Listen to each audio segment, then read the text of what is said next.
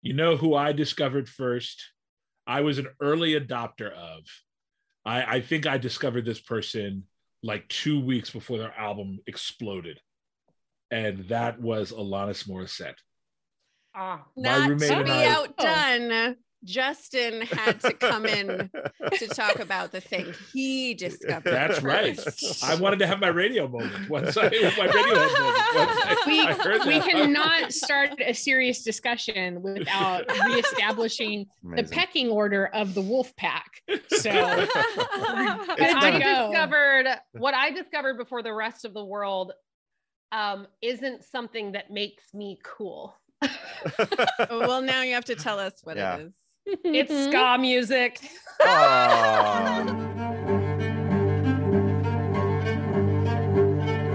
Hello and welcome to Murder Husbands, an in-depth episode-by-episode discussion of Bryan Fuller's Hannibal, based on characters from the novels by Thomas Harris. We are Popsicle, a group of like-minded creators who enjoy getting together to have big conversations for big stories.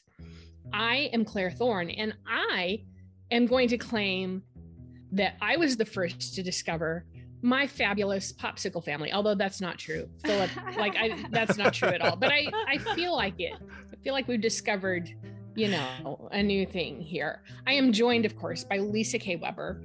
Hi, Lisa. Hello. How are you? Good. And Justin Peniston. Hey, now. Kelly Sue Milano. Howdy. Hello. And Philip Kelly, who rightfully, we're going to give you that flag. You discovered the South Pole first. Oh, Popsicle. I don't know if I discovered anything. I just said, hey, I'm lonely. and then people just sort of fell into my lap, and you all just kind of we're like, oh, I was like, oh my, it's like that meme where then suddenly there's a bunch of popsicles falling on you, instead of the light thumbs. You all just came sort of tumbling on, and it was great. I'm now envisioning us all sitting on your lap. So that's delightful. Well, before we dive into discussion for this episode, Justin and Lisa are going to take us through a quick recap of And the Beast from the Sea. I'm going to have a hard time reading this because I'm worried about Philip's lap, but okay. I do have the Santa Claus beard right now, kind of. I'm sure you have a perfectly comfortable lap. I'm just probably not comfortable for you to sit on. Yeah, you know what I'm saying? You might be like, Justin, please. All I want for Christmas is to breathe. The Blake painting may have been digested by the Red Dragon, but the FBI is the one dealing with the heartburn. And we're back. Jack is like, he ate it? And Will says, yeah, kind of like how you're eating my soul. Alana, Will, and Jack ask lots of exploratory questions, trade hypotheses, and all they deduce is that Will is indeed back in Jack's stew. Great work, guys. Meanwhile, Francis is back in session with Hannibal. He talks about his love for Reba, about how the dragon wants her, and how it finally spoke to him. Hannibal seems lukewarm amused by it all.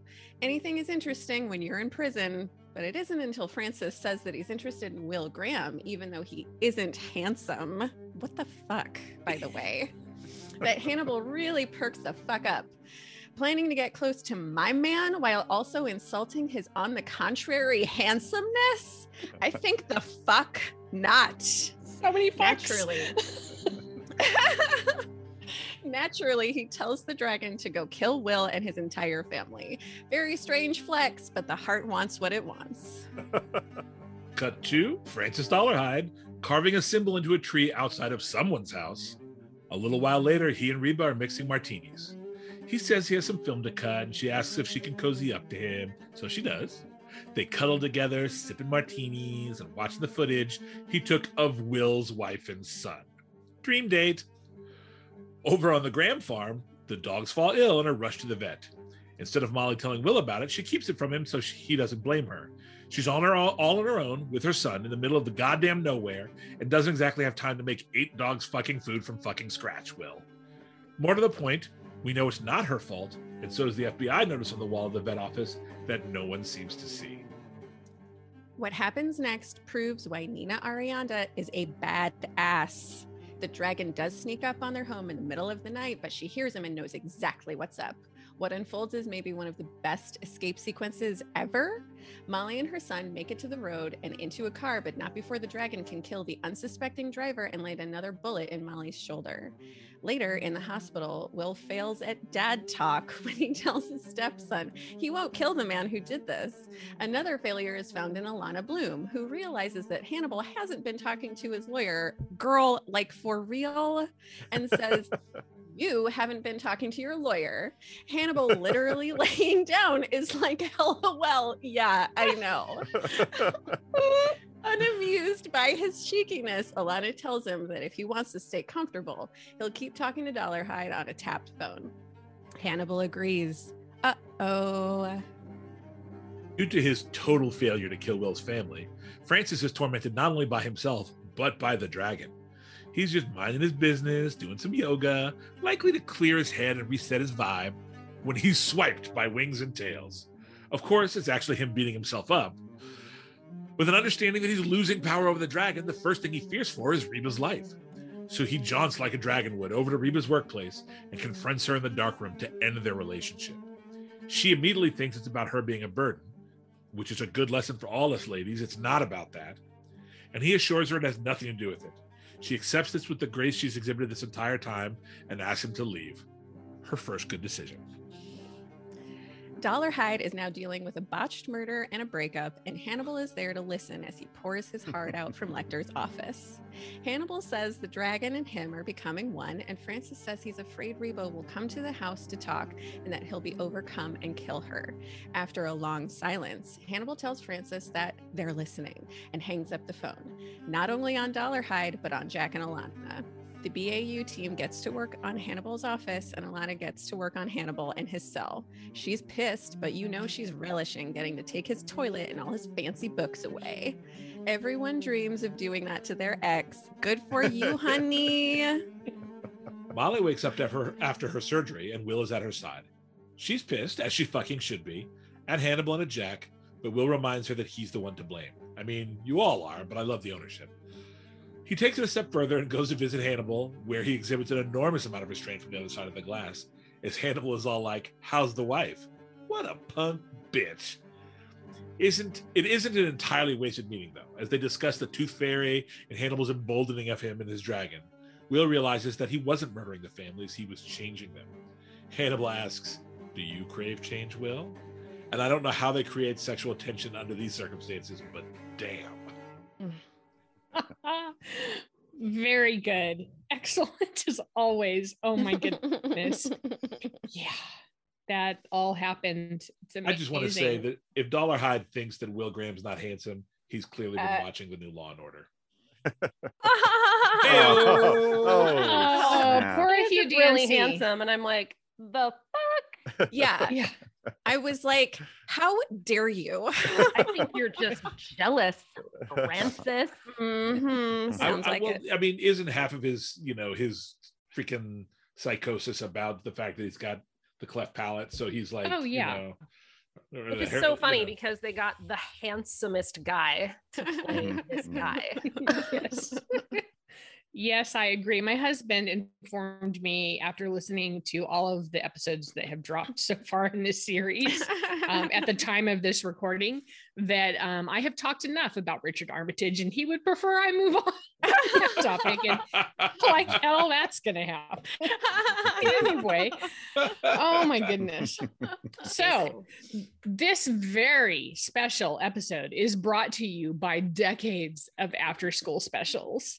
Today, we are learning about the dangers of lying. Dun, dun, dun. I just got so many after school special vibes in the vet office with Molly and Walter while she's like, now, I know I said you're not supposed to lie, but yeah, immediately we're going to display for you, give you a parental example of how we all lie all the time. So is it lying to keep your mouth shut? That's basically what she's telling her kid is that, it's not that bad if you just keep your mouth shut. And that's kind of the problem with everything going on in this episode. Everybody is keeping their mouth shut. Everybody's doing it. Molly and Walter about the sick dogs. If they just told Will, you know, things would have been different. If Walter had like told Will that he, you know, has seen him, you know, in this article, and, you know, he's already keeping his mouth shut about things. Hannibal's keeping his mouth shut. We know that, you know, he knows what he's doing anyway. Will obviously and Molly have been keeping the secret from Walter. So what have we learned? Is there a clear moral here? And I'm saying, and am I missing lies? I feel like I'm missing other lies in this episode as well, just by sheer virtue of like, there's so much going on. This was my immediate thought, right? Which is how I'm like, this is how I know Will Graham is totally living like his WandaVision version of like family life with Molly and Walter, because it's like, cool, serial killer murdering families. He just was like, hey, put a little FBI notice out letting people know if your animals fall sick, let us know, but doesn't say this to his wife and son who are watching over 70 Alevindy dogs. Yeah. I'm like, this dude, you need to get better at this part of the job. Yeah, it's like, you know, people always trying to like, you know, are lies of omission really lies? Yes, they are. Yes, they are. That's why they're called lies of omission. So, you know, there's a lot of that going on. I mean, Francis and his breakup with Reba, like he allows her basically to believe the reason she thinks for the breakup. Obviously, he's not like going to tell her that he is housing the great red dragon inside of his body and murdering families, and that's why he's breaking up with her. But you know, he's living a lie, and a lot of these characters are like living a lie, except as ever for Hannibal. Mm-hmm. He was just really enjoying life. I've never seen a happier Hannibal than he's just got, he's in full snark mode. I mean, yeah, he is being like such a fucker in this episode, like needling at Will, you know, oh, I'm not responsible for this family's death. You are. And it's like, no, he's not. Let's not get it twisted, Hannibal, like such a fucking gaslighter. Oh yeah. So yeah. Like I would say as ever, I mean, and it's like Hannibal is obviously also committing lies of omission, but it's like, he's not living a lie. No, so, when he opens, how much energy was freed up for Hannibal when he no longer had to live a lie. He's like, I can do whatever the fuck I want. Yeah. I'm already in prison. Yeah, exactly. Exactly. This is how I express myself. Mm-hmm. Well, it's, you know, there's this sort of like whole yin yang thing going on with Hannibal and Will, you know, like Will is the one now really wearing a person suit, and that person suit is called, you know, Molly and Walter, you know, and like they really, it's to the credit of this show that they really illustrate that in a way that advances the story and makes everything make sense. Like, no, Will doesn't tell Molly and Walter about, you know, the serial killer stuff because he doesn't really want them to really know about what he is, you know? And in the meantime, Hannibal, you know, maybe for the first time in the show, in this, you know, this latter half of the third season, is so happy to be known and fully seen by everyone, and like his everything he does seems so gleeful, you know what I mean? Like, we don't see, even when Dolarhyde says that Will Graham's not attractive, you know, he said he isn't handsome, we don't see any hint of butthurt Hannibal, which we used to see all the time, You know what I mean? But now Hannibal is like, oh, I'm so happy. It seems like he's the happiest he's ever been in a way. You know what I mean? Mm-hmm. Which is ironic because he's literally probably going to get his butt hurt now that he doesn't have a toilet. So.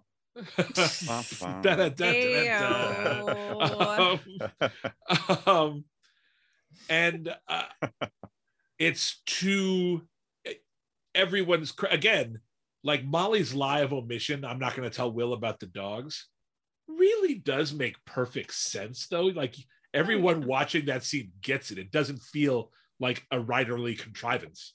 You know what I mean? Mm-hmm. It's very much like, yeah, Will's weird ass is homemaking dog food, you know, and nobody fucking does that. And nobody thinks Molly's going to do that. And no one thinks that Molly wants to put up with Will's passive aggressive bullshit when he finds out she's not doing it. So yes, it makes perfect sense that no one is telling Will that they're not making the dog food. It's like, a legit stupid detail too, when you're someone who's assuming, okay, my man is off doing some fucking important shit and my distracting him might get him killed. Like, you know, yeah. Yeah, all that. There are a million reasons why it made sense for her to not, for her to commit that lie of omission. Mm-hmm. Like it was like one of the most relatable scenes of this entire series. Legitimately, yeah. Well, because we've all been there, right? Molly is sort of the most relatable character that has ever been on the show. She's the most normal human that has ever been on the show. Mm-hmm. I just love that she's like, my husband makes the food from scratch, and I don't have time to do that. And I was like, somebody's wife wrote that line.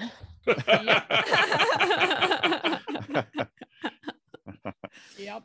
But yeah, the other lies, there's like so many lies flying around, but I feel like I'm used to it from these other jagweeds. You know? Well, the problem with lying like this is that you're just showing that you really don't want to change. Mm-hmm. I think like Will doesn't change is what you're saying. Exactly. Will doesn't really want to change because he's hiding a huge part of himself still. Like if you're doing that, you don't really want to change. I don't think so. I mean, I think that level of honesty in someone means that they're open about who they are, and it's much easier for it to change when you are being honest with yourself and other people about that kind of stuff. Well, and I think juxtaposed with lies of omission and, you know, some outright lies that are happening in this, you know, the kind of the way we've been talking about Hannibal being open and free. When he is opening his mouth right now, he is being true Hannibal. He doesn't care about couching anything or putting it behind any level of the facade whatsoever. And I kind of feel in the opening scene that we have with, you know, our investigative team, Jack and Alana and Will, to some degree, we're seeing that in those characters as well, because I feel like there's no more, there is much less of a facade of we're engaged in a legitimate law enforcement investigation, right? Like Jack just comes right out and is like, yeah, let's get this guy to commit suicide. I'm totally good with that. And the feeling you get is that the person suits for Alana and Jack to some degree are also thinning out because they just feel more honest about Jack seems perfectly accepting of like, yeah, I'm doing some really questionable shit. And I'm doing it again. And yeah, I don't give two fucks about it. I'm fine. Yeah, I think that's kind of what is being shed, like, is that kind of sense of shame about what they really want. And so Jack is very matter of fact about what he's doing with Will. Like he's, you know, he doesn't seem to be that tortured about it at this point. And Alana, I mean, as we've kind of seen her evolve in this entire season, you know, she enjoys this power that she wields over Hannibal. You can see that she enjoys it, that she, you know, has this swagger in her kind of recriminations of him. So yeah, I think it's like, again, it's everybody becoming Hannibal. It's Hannibal still continuing to shape the world around him, and make everyone in his image. Indeed. Let's move on to another question. According to Hannibal Wiki, which I try to read and absorb as much as I can from, they claim, and Justin, if this is wrong, you should probably course correct us, but in any case, they claim that in the book, Dolarhyde seems to be much more in control after he returns from eating the painting, believing he has earned the power to choose and that he can now be with Reba and remain in control of the dragon. So I'm really fascinated by the symbolism of the dragon, both in what it means to the audience and what it means to Dolarhyde. Is this, do we see this as like the traditional case, like a traditional case of dissociative identity disorder? Is it, but does it vary from that? I'm very intrigued again by his conversation with Hannibal, where he's admitting, you know, this, it used to be that I was the dragon, and now we don't have the same motivations anymore. And he spoke to me. That's never happened before. Like, there's something very tangible about what he's perceiving of the dragon. And then, you know, that I think that kind of goes in with Will's observation at the end of the episode that Dolarhyde's not killing families, he's transforming them. So I'm eager to hear what everyone thinks about what all of this means. And I'm going to go to Philip first. Hot seat. Yeah. Well, first of all, is this the episode where they tap his phone? Or is that the next episode? Yes. Okay, this is this episode. Mm-hmm. Isn't it? Yeah, they tap his phone and he did it. Yeah. Okay, thank you. Yeah. Oh, yeah. Okay, yeah. Yes. Yeah, that's, I was about to scroll up and check. But it's always really interesting to me to watch people who haven't seen Dolarhyde like we have, like, you know, we see Alana and Jack sort of reacting to him this time, watching their faces and how they must be processing what they're hearing. And like the shift in vocal range, the way he speaks about things, that sort of all over the place kind of dynamic that he has. And in the next episode, there's a little bit of that too.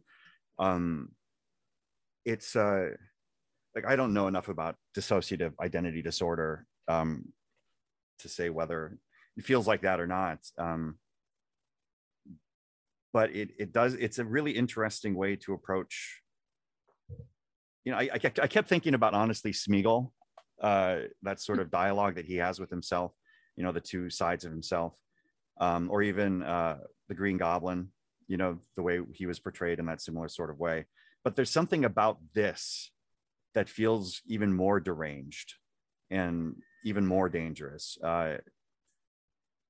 I was getting Fight Club vibes. The Fight Club vibes, yeah, when he was punching himself, for sure. When he's beating himself up. Quit hitting yourself. Yeah, right? Yeah. yeah. Samesies. I think, honestly, the dragon is, to me, is more an idea, almost more an idea of someone who wants power, and beats himself up when he screws up, and rejects himself when he screws up, and obviously to the nth degree. You know, obviously there's some disassociation there, but I mean, I but maybe it's not. Maybe it's more like he's so connected with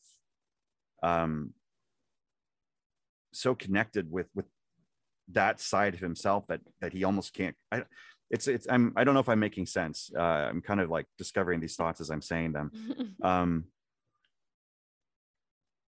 It happens. I mean, yeah. There's a split, and by nature that's violent, right? You know? Right.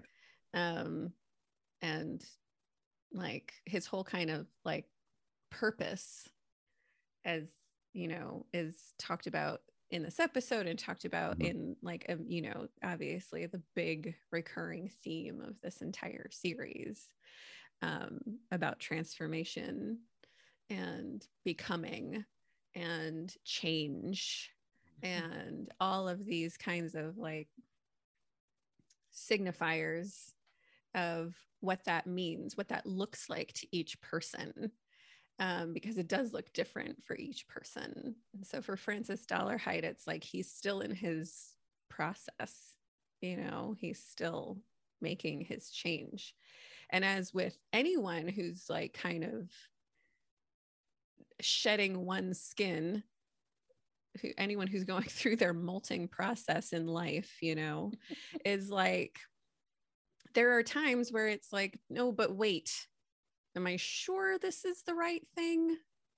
Am I sure this is the direction I want to go in? Because even if I wasn't particularly happy in my old skin, I knew it. I was comfortable in it. And that's kind of like this challenge that is recurring in all of us as we go through our lives, and it's clearly happening constantly on this show. So it's happening. So the fact that it's happening with Francis as well fits, makes sense. Yeah. Well, it wouldn't be a surprise if he was, even though he's never actually diagnosed officially in the show, if he did have dissociative identity disorder, because it's, we know from the get-go that he's coming from pretty extreme trauma at the hands of his grandmother, right? Yeah, I think so. And anytime there's extreme trauma, there's always going to be a split, so that you detach yourself from the person being traumatized. And often the other side of that coin is somebody who is incredibly violent. So then it's like, well, nobody can hurt me now. I'll be the one that hurts people, / I'll be the one who hurts myself. So nobody else can, type of a deal. I think I feel a connection to what's going on with Dolarhyde, in the sense that what he reacts to very viscerally in this episode is that sense of shame, of failing to kill Will's family. And I understand, it almost makes me envious in a way, the concept of being able to molt and shed out of a lifetime of being taught inherent shame about who I am as a person. And I think that's, I mean, we don't know all of the particulars, I don't think, of his childhood, but I think it came, whatever was happening to him came, you know, was slathered in shame all the time. And the only way he can deal with that shame is to, you know, let this thing take him over. Which, yeah, it's a very part of my head. And the reason why I was interested in this question about DID is that, you know, you're hearing Hannibal give him therapeutic advice, quote unquote, right? Like they're having a therapy session. And it brings me back, especially to like Joanna Woodward's performance in Sybil as the therapist, and like what the tactic is for treatment. And it's interesting to see that. There's one moment that keeps coming back to me, is when Dolarhyde talks about putting his hand on her chest and feeling the human heartbeat. And there's like recognizing there's an actual living person there. That's really crazy. And what I was getting at is that we're seeing Dolarhyde in touch with all parts of himself right now. Like he's not shutting down one thing to be another thing. He's like in complete conflict. He feels every side of himself at this moment. And that's, I imagine, a very overwhelming feeling to feel. So it might, like, I don't know if that's dissociative disorder, because he's not shutting himself down to anything. He's like, I feel everything right now. And everything is so much, I can't handle it. And there's this life that I'm feeling that's outside of me. He's feeling empathy for the first time, probably, for anybody. And that's a great cognitive dissonance. So again, like, I don't know enough about dissociative disorder to really. How dare you? I know, right? You not know everything about it. Let's put this on pause. I'm going to take 6 months, take some classes. Okay. I'll be back. We'll be right back. Yeah, 6 months should definitely do it. That'll do it. Yeah. I do have it figured out then. More than enough. I love that line. I love that line about him feeling her heart, because it takes you back to the visual of her interacting with a tiger. And then we get to realize that, oh my God, his tiger, his true love. It's, you know, it's like that. And his voice, the way his voice breaks when he's telling Hannibal that she called him a sweet man, just ends me every single time. Anyway, Justin, we have not heard from you yet. Please. Well, I do want to say that, Claire, you are in fine form, because you did write just I did now, I just clear you? Sort of cleared me, yes. Woo! I will say this does not feel to me like what I'm going to call classic movie dissociative identity disorder, or what we used to call multiple personality disorder. Mm-hmm. You know, it doesn't have that same, like, you know, Philip mentioned, but wasn't necessarily comparing, you know, the Smeagol Gollum thing, or doesn't have that James McAvoy special sauce. I have never seen Split, so I can't. That's good. Wow. It just didn't happen. And I intend for it to happen, but it hasn't yet. And he's good. Yeah, but good. Yeah. Yes. Yeah. I did not see this as dissociative identity disorder until Reba. In the book, he flat out does hear the dragon speak to him. I mean, that is rendered on the page. The reader hears, you know, the dragon speak to him. And so it becomes a little bit more of that movie style, you know, dissociative identity disorder. Although hearing voices could just be like, there's so many different disorders that are accompanied by auditory hallucinations that, like, I'm firmly on Philip Kelly levels of, you know, psychological ailment disorders. Yeah. I'm right there with him in my lack of deep knowledge of this stuff. I will say that what I really felt was that, you know, Dolarhyde is someone who feels rejected and unloved. You know, I think that, you know, he attributes his appearance to that in some ways, and also clearly it's got to do with his grandmother and his upbringing, and, you know, probably since there seems to have been an absence of parents, have probably being an orphan plays into that, like a lot of that stuff. And so in a very real sense, Reba might be the first time he feels loved for who he is. It might be the first time that he feels like Dolarhyde sans dragon is enough. And I think that's the moment when he begins to dissociate, when these things begin to divide inside of him. And of course, it's also, that's the moment in which he's basically trapped, because he's been ensnared by love, you know. Yeah. The ultimate dragon. Yes. And I think there's very much, like I said, you know, before this, he has felt unseen, you know, and I think this whole, I don't know about killing versus transforming his victims, but I believe that has a lot to do with why he places mirrors on his victims, so that at least he sees himself, you know. And now the blind girl sees him, and, you know, he's losing his way as a result. So that's what feels right to me. Indeed. Well, it's time for us to take a break.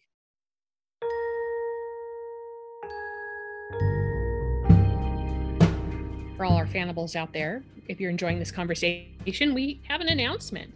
The next series that we are excited to be tackling is David Lynch and Mark Frost's classic murder mystery, Twin Peaks. We will be discussing everything canon, the only way Popsicle knows how, by being awesome. You can expect episodes to begin airing in June after our final episodes of Murder Husbands have dropped. So that's going to be exciting. The best way to keep up with all the goings on with Popsicle is to subscribe to our podcast on Spotify, Apple Podcasts, or wherever you may listen. Follow at Popsicle Pod on all social media platforms, or signed up, or, you know, do both. Sign up for our newsletter at popsiclepod.com for all upcoming and ongoing podcasts and related info. That's POPSKLPOD.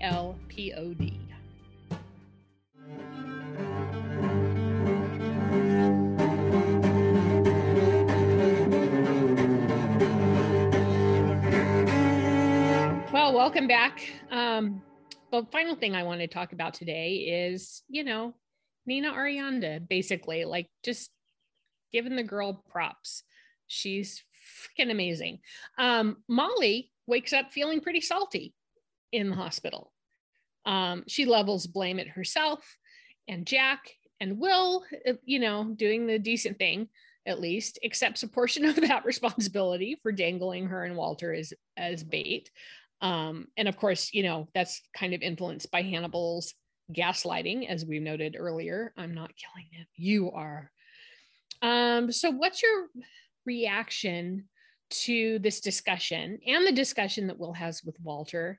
I'm kind of fascinated because I've never really myself settled on what I think is the value of this family relationship entirely. It's always felt a bit shoehorned in, but I also think that this episode kind of saves that in a way, because I'll just start us off by saying I think we very much get the sense, while Molly and Will are talking to each other, that they have been open and communicative and real with each other and have had a real relationship. Kelly Sue mentioned earlier in the episode something very interesting, that, you know, one of the lies of omission she feels is Will's not telling her that, hey, this guy's been, you know, like, not filling her in on the details of what's going on in the investigation, so that she at least has some knowledge. And it occurred to me that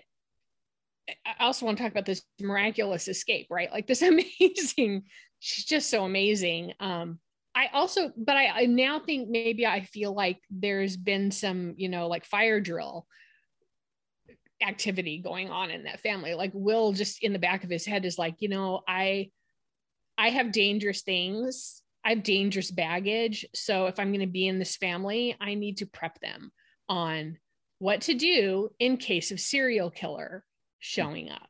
Oh, because because there's no question. She just snaps. She has no, I know. Memory, I totally, you know, credited that entirely to Molly. I never credited that behavior, that reaction in her to Will. So it's interesting. I mean, I'm not saying, it's just interesting. Yeah. I'm not saying that he's the one who even initiated that, but I think he's been honest with her about, hey, yeah, I've had this connection with Hannibal and here are the dangers in my life. And so she very well could have been the one that goes, okay, well, I need to know how to get my kid out of a bad situation, potentially. I just feel like she had muscle memory going into it. Anyway. Probably. And the fact that, like, you know, the fact that, yes, she is, yeah, they're clearly in a relationship where they communicate openly and honestly with each other. So she knows what Will's life was, what his life is. And so, yeah, it stands to reason that she would, like, spend some time in a headspace of being like, how am I a survivor? Like, how do I need to be prepared? Whether that's consciously or unconsciously, like, thinking about how to be prepared to protect herself and her kid from these scary creatures that are out here. But yeah, I love Molly.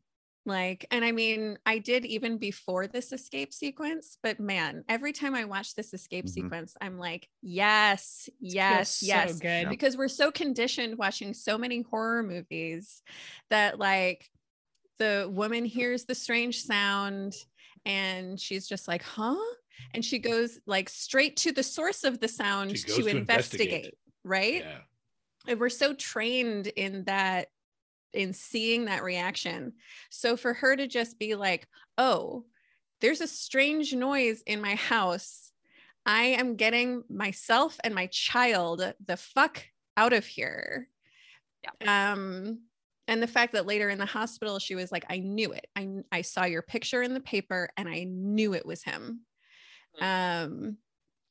So the fact that it's like, so yeah, it's just like awesome, awesome, awesome. And it makes perfect sense that this is the woman that would have the balls to like be with someone like Will Graham, you know, yeah.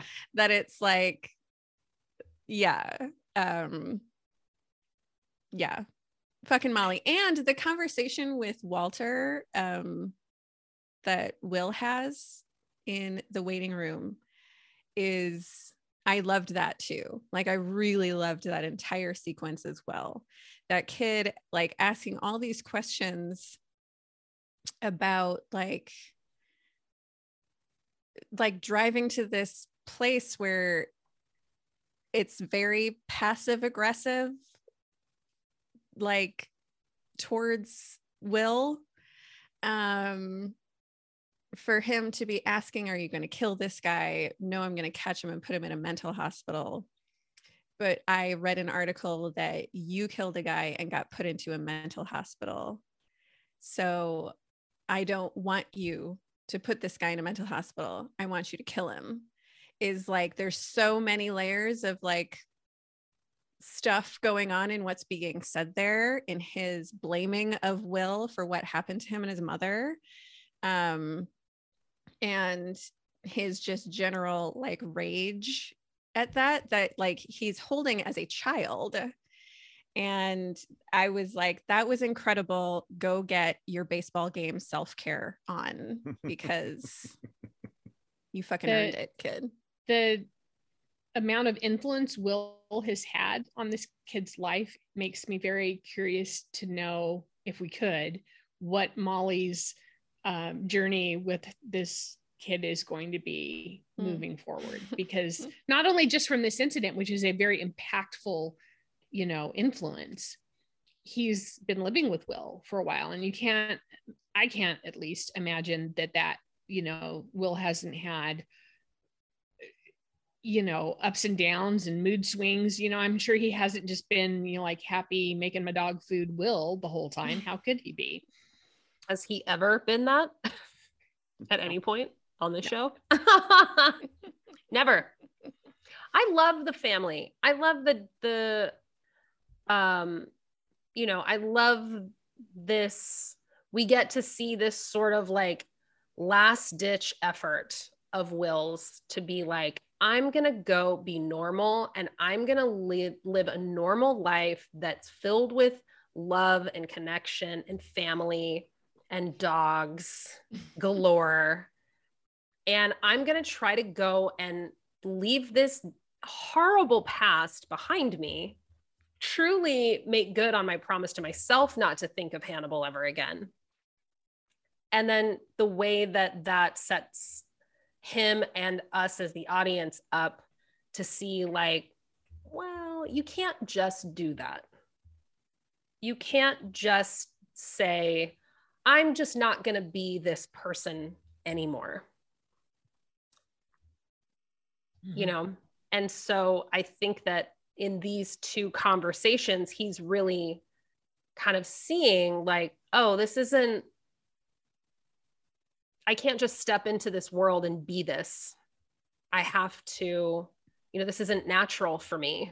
And, you know, it was specifically highlighted for me in the conversation with Walter, where he's like, well, I'm not going to kill him, because Will's over here constantly being like, I'm not a bad guy. I'm not a bad guy. I'm not a bad guy. I'm a good guy. I'm not going to kill him. I'm going to put him in a mental hospital. And Walter is like, the fuck you are. You need to kill this dude. He almost killed me and my mom, you know? Mm-hmm. Not to say that is, you know, that's what the good guy would do, but it's like, we get to see Will really grapple with like, you're not the innocent bystander here. That's just like poor me and my feelings and all my empathy, you know. And that was why I appreciated the addition of the family, and I appreciated these, particularly these two scenes in this episode, because we're just like, Will, you can go and have your family, but you know as well as we do, all roads lead back to Hannibal. Boys, find it out. Go for it. I think my favorite line of hers in this episode is, I almost got angry there, or I got angry for a moment. Like, there's something about that line that just fills everything in about her character that I could ever possibly want to know. It's a beautiful line. It's a beautiful discovery. Like, when the actor says it, it's like almost this beautiful discovery. Sorry, I noticed Kelly Sue doing something. I'm sorry, my cat literally just jumped up on the table, laid down, and put his piece of shit tail in my guacamole. That's how they claim your guacamole. Yeah. Just, like it just tells me how much she's able to generally just keep her cool. And that is how that's the exact thing that Will needs in his life. Like, I feel like that is just exactly what he needed. And it's a great human moment from the both of them. Like, beautiful, beautiful moment that it's going to stick with me, I think. And the line because I think at the end of that conversation too, they're doing that classic, like, telling each other things are going to be okay. Like, are we going to be together? Are we going to be able to, like, go home? And they're both saying, oh yeah, there will be circumstances in which we can go home. But both of them they're really saying, yeah, no. And her conclusion to that is the line about, like, it's really hard to hold on to something good. It's really slippery. And that's slick a beautiful as hell. Slick as hell. That's that's the perfect film noir line if I've ever heard one. Yeah. Slick as hell. It's a beautiful, beautiful good moment. Yeah. Mr. Justin. It's hard for me to really dig into Will and his family and the things that he presents to them in this episode without wanting to jump forward a little to the next episode. Yeah. Yeah. Insofar as, he's sitting there talking to Walter and basically being like, well, I'm a good guy and good guys don't kill the bad guys, so I'm going to put him in a hospital. And Walter is rightfully like, fuck you and your good guy this, you need to kill this guy. But here's the thing. Will's not talking about Dolarhyde. Dolarhyde was not the killer in this instance. He was the knife. Hannibal was the killer. Yeah. And what Will is saying is, I'm not going to kill my boo. All right? he's saying, look, kid. He's saying, maybe, because Will is trying to front like he's, I'm a good guy. And good guys don't kill the bad guys. And then we're treated to what Will does in the very next episode, which I won't spoil here. Yeah. But Will does some sketchy ass shit. Yeah, he does. Because Will, not a good guy. Okay. Right. So do we have any good guys aside from Molly, which legit good guy? Like I said, Molly's the only person in this show who's like a normal person. Well, I would say, what's her name? What? No, the Zeller Price are good guys. Zeller Price. But the victim of Dolarhyde right now. Why can't I think of her name? Reba. Reba's a good guy. True. Yes. Absolutely. But Reba doesn't count because Reba is completely. I mean, she has no idea what's going on. Sure. Yeah. She has no frame of reference. She is not like that's Molly true. sees things as they are and is still normal. Yeah. Okay. Reba is completely kept in the dark. So I don't think that's a fair comparison, although I agree with what you're saying. Yeah. I mean, the fair comparison is among the characters who've been touched by Hannibal. And I think we can agree that Molly has been touched by Hannibal, like indirectly. Yeah. Yeah. It's important to remember that Will Graham, as originally created by Thomas Harris, is created as a man with a family. Mm-hmm. Like everything that Hannibal, the show, has been thus far is this sort of backstory to Red Dragon. You know what I mean? Yeah. And, Will was always intended to be a family man, But we don't ever get to see Will as a family man in this show, even when he has a family, you know. Will's family is totally awesome. Molly and Walter are cool, great, fully realized characters. And all of us right now are sort of like, why are they with him? You know? Yeah, that's the feeling. You know, why Will has him? That Raylan Givens syndrome. Yeah. And Will wants to at least front like he's normal. He's trying to deceive himself. And maybe it's just, I need to get away from Hannibal because Hannibal's bad for me. So I need to go for what would be good for me. And that's these things that I don't really want. You know?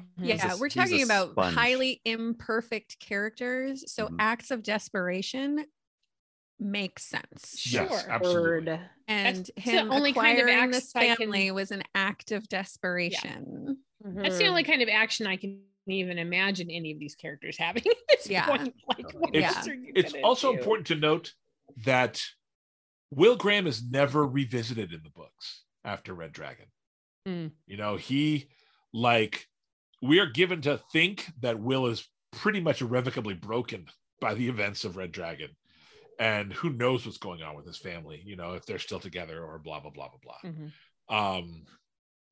And so this whole thing is allowed to feel very fragile, which is good, but it also feels like this isn't really what Will is about, you know, which is maybe, well, it's good for the story, but not good for the family, you know.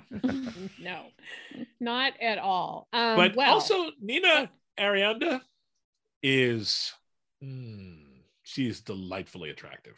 Yeah. No one has said that. And I don't know if anybody else has seen Being the Ricardos. She plays Vivian Vance in that and is arguably the most delightful thing in it.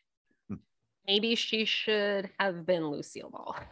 Maybe. I don't know. Yeah. Maybe. Yeah. Kelly Sue. Yeah. Did you find an exquisite corpse? I did. Yay. Tell us. Even though there isn't a corpse in the classical sense that there have been corpses throughout this show.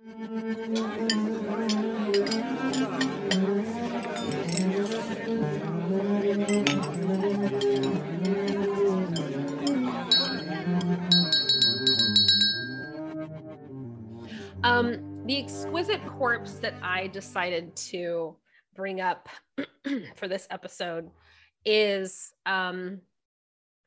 the corpse of Hannibal's fanciness.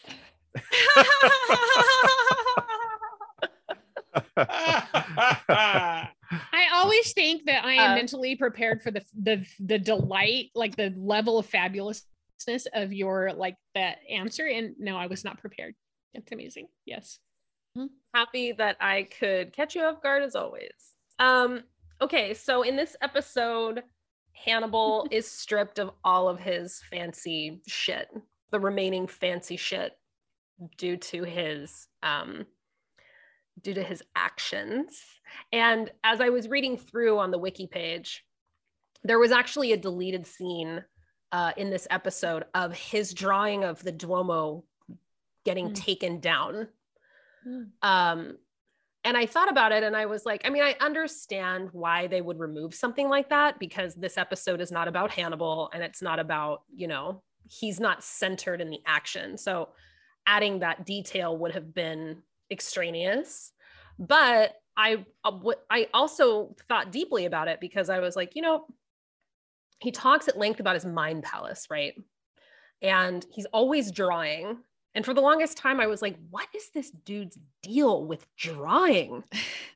Like, you don't have the time for this. This isn't something that you're like, you know, it's not like your harpsichord where you're going to use it to like impress the ladies or whatever. Or maybe, I don't know.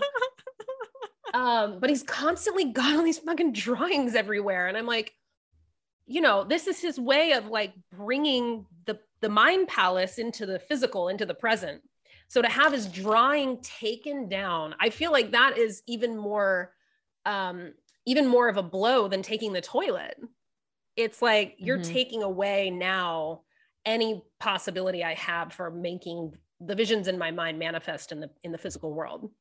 And it just goes to show the, like, there really is no limit to the lengths that Hannibal will go to stay connected to Will, because he knows if they catch the Tooth Fairy, he's done. That's the end. There's no more. Will isn't going to be coming to visit him. Will could ostensibly say, finally, I can GTFO this nightmare that is you.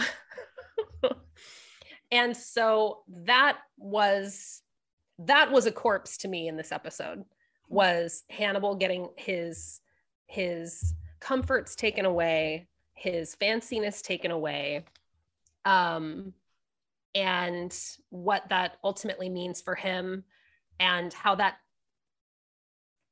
well, I won't say anything about how that leads into the next episode. Anyway, thank you all for coming to my TED Talk. Excellent. Yes. Rest in peace, Fancy Hannibal. I feel like Fancy Hannibal should meet Shohreh Aghdashloo's character from The Expanse. I think they'd have a very good time. Oh, I think they would too. What a mashup. Can you imagine if Hannibal between the two in his cell is visited by fucking Avasarala? just the ways in which both would recognize the other's machinations and just be like, "Oh, I see you," and their fanciness, and the other's good taste. Like, likewise. Oh yeah, it'd be pretty remarkable. There would be so much respect flying around. There is, but here's the thing. Hannibal eats the rude, and Avasarala is rude as fuck. Okay, they need a glass plate to separate them. She is rudeness wrapped in a beautiful sari. But she's so fabulous though that he might get blinded by her. I kind of feel like there would be very much like a him being like, "Listen, game recognized game." Mm-hmm. Mm-hmm. This one's off limits. I think maybe, I don't know. Like, because the thing is, when she says to him, this situation is fucked enough already, so don't put your dick in it. Do you know what I mean? Like, that might be a step too far for Hannibal. Do you know what I mean? In this case, it would be her saying, you need to get your dick out of it.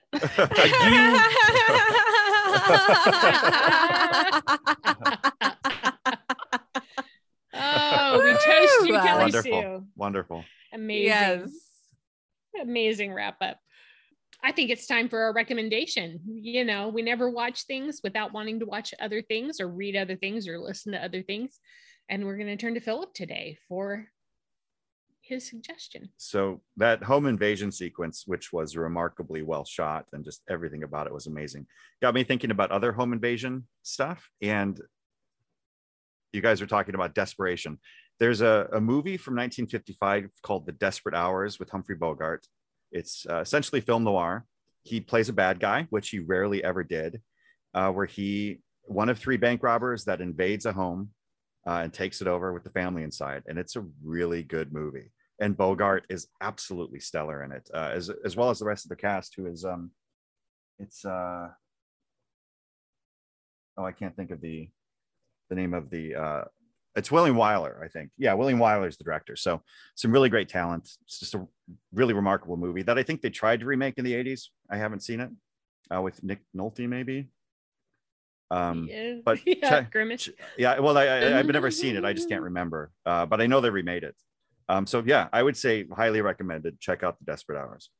You know, I think, Philip, you just answered for me the reason why I have never liked Humphrey Bogart and why I don't like Casablanca, is that I always assumed that he should be a bad guy, and he just never is a bad guy. I am internally like, our discussions of dissociative personality disorder are really coming into full effect here, because you cannot possibly believe what you just said. Yeah, I'd be like, we're watching Claire punch herself in the face. Like this. Doom. Totally. You're just gonna drop that. Okay. He was in The African Queen, where he played like a ruddy old, like bad, like kind of like, ugh, like Scuzzy awesome. Guy. Yeah, Scuzzy guy. African. How about Treasure of the Sierra Madre? That was the next one I was going to go to. Treasure of the Sierra Madre plays a bad guy. I don't want to watch that one. What? I just don't really like Humphrey Bogart. I don't. Treasure of the Sierra Madre is like hands down one of the best movies I've ever seen. That movie is incredible. Yeah. And his performance is like the model of what actors could do.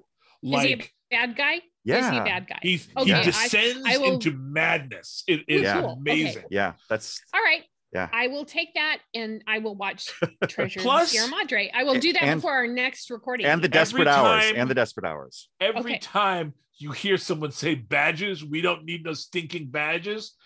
If you haven't seen Treasure of the Sierra Madre, you don't know what that really is. I just assume I don't know what anything means when somebody's quoting something. That's the space I live in. But I'm still going to stand by my, like, I can see Kelly Sue's shocked face. I'm still standing by my, I do not like Casablanca. That is honestly way down at the bottom of my list. The Casablanca themed Mexican restaurant in Venice Beach.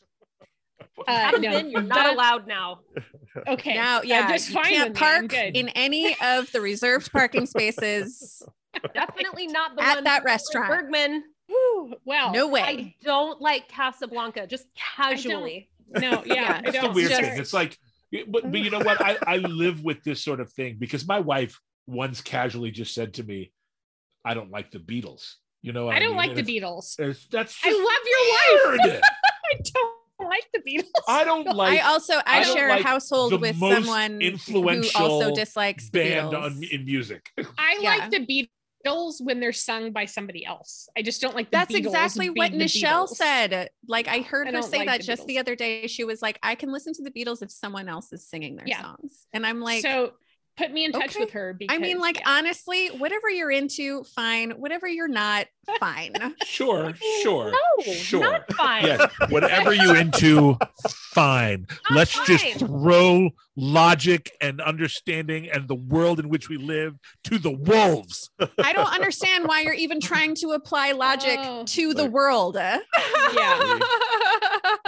We live in barbaric times, y'all. We live in barbaric times. So. I'm going to wrap us up because of obvious reasons.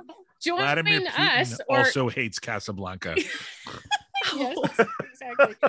Join us, or maybe just the rest of the co-hosts and not me, because I don't know if they're going to let me come back now. Next Tuesday for season 3, episode 12.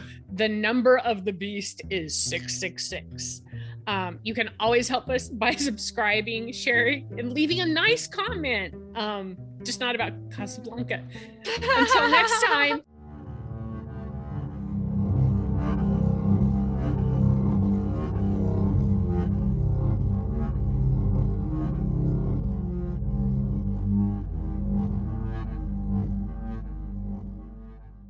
This has been a Popsicle Podcast production.